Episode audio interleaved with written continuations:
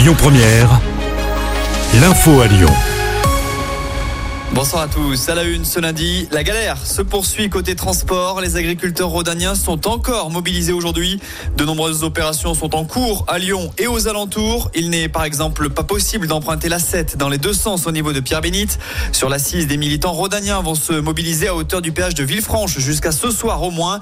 Des difficultés sont aussi présentes dans le secteur de Trévoux. Leurs homologues ligériens ont organisé de leur côté une action similaire à la frontière avec le Rhône. Un blocus de l'A47 dans la vallée du Gier est organisé dans les deux sens. Évidemment, attendez-vous à d'importants ralentissements. En tout, ce sont 15 000 policiers et gendarmes qui sont déployés partout en France aujourd'hui pour empêcher les tracteurs d'entrer dans les villes. La préfecture du Rhône conseille aux automobilistes de différer leurs déplacements. Pour ne rien arranger, ce matin, les chauffeurs de taxi lyonnais sont entrés dans la danse et ont organisé une opération escargot dans les rues de Lyon. Ils ont convergé vers le siège de la CPM à Villeurbanne via le périphérique Laurent Bonnevet puis vers la préfecture dans le 3e arrondissement. Ils dénoncent la mise en place d'une nouvelle convention avec l'assurance maladie dans le cadre de transport Et puis pour être complet sur les rails, ça coince également sur la ligne Lyon-Saint-Étienne-Firminy. Un chantier débute aujourd'hui et va durer jusqu'au 9 février. Il s'agit de travaux de bûcheronnage sur la ligne. Conséquence, des cars vont remplacer certains trains. Dans le reste de l'actu, ce drame dans la région, un enfant de 8 ans est mort avant-hier sur le domaine du Grand Bornand en Haute-Savoie. L'enfant a perdu le contrôle de ses skis a dévalé la pente d'une piste noire sur une centaine de mètres.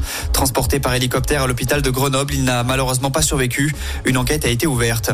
Autre drame la nuit dernière, un septuagénaire est décédé intoxiqué par les fumées à Saint-Fond.